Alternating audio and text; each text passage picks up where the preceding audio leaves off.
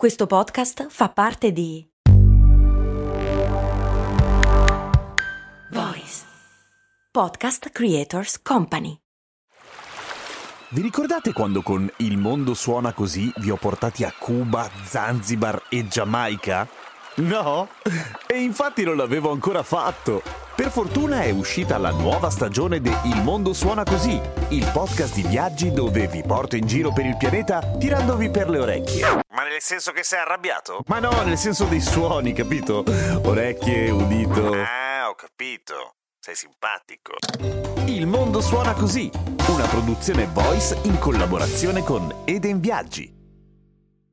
Ok, era prevedibile, ma andava fatta. Perché il frac si chiama frac e soprattutto che cazzo è un frac? Cose molto ma, cose, cose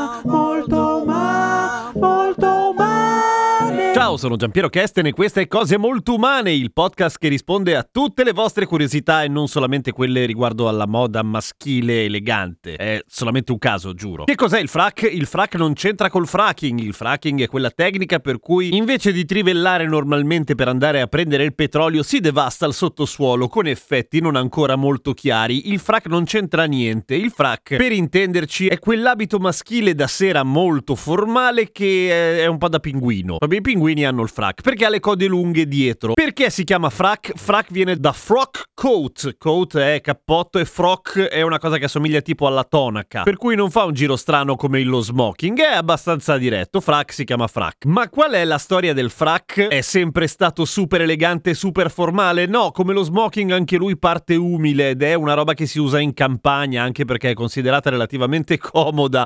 Chissà il resto. E non è sempre stata di lana, poteva essere anche in pelle. Oggi per frac si intende quello di lana nera, lana sottile naturalmente, con i pantaloni che devono essere della stessa lana. Sotto la giacca il panciotto rigorosamente bianco a meno che tu non debba andare al Vaticano. Se vai in Vaticano il panciotto lo metti nero. Non lo so sta nelle regole raga io non capisco un cazzo di moda è così. Sotto il panciotto la camicia e ovviamente il panciotto come al solito in questi casi serve a nascondere le bretelle che guai se si vedono che schifo le bretelle. Quando si usa il frac quando vuoi far ridere le persone fuori contesto o altrimenti quando ti danno il Nobel oppure quando vai dal Papa dall'ambasciatore dal presidente se sei un direttore d'orchestra, vai alla prima della scala, eccetera, quelle cose lì. Ma dal momento che frac viene da frock coat, in inglese si chiama frock coat o frac, giusto? No, si chiama tailcoat, che ha molto più senso, perché vuol dire fondamentalmente cappotto con le code. Ma com'è che diventa elegante partendo dalla campagna? Beh, a un certo punto inizia a raffinarsi sempre di più, poi a un certo punto arriva il padre del dandismo, ovvero Lord Bramwell o Beau Brummel, che è famoso nel mondo e nella storia delle l'Europa per essere un tipo molto elegante, che proprio ci fa caso di brutto, ma tanto, proprio tanto, cioè fa cose tipo inventare modi di vestire un po' meno cretini, e è quello che inventa i pantaloni lunghi per gli adulti, che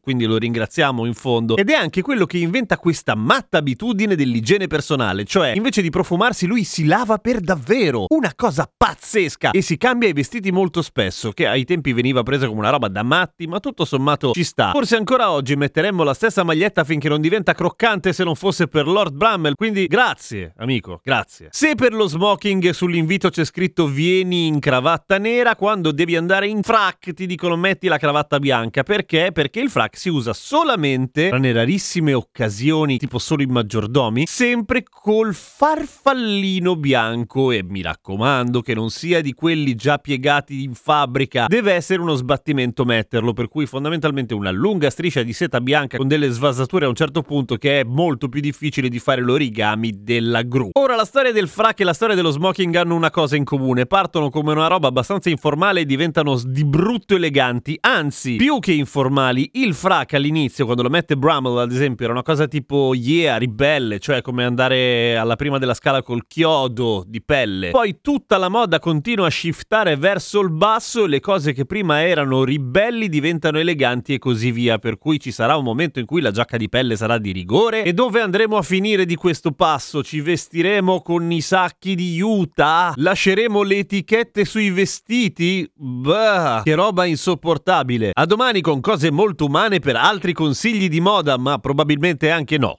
Soprattutto no, soprattutto altre cose.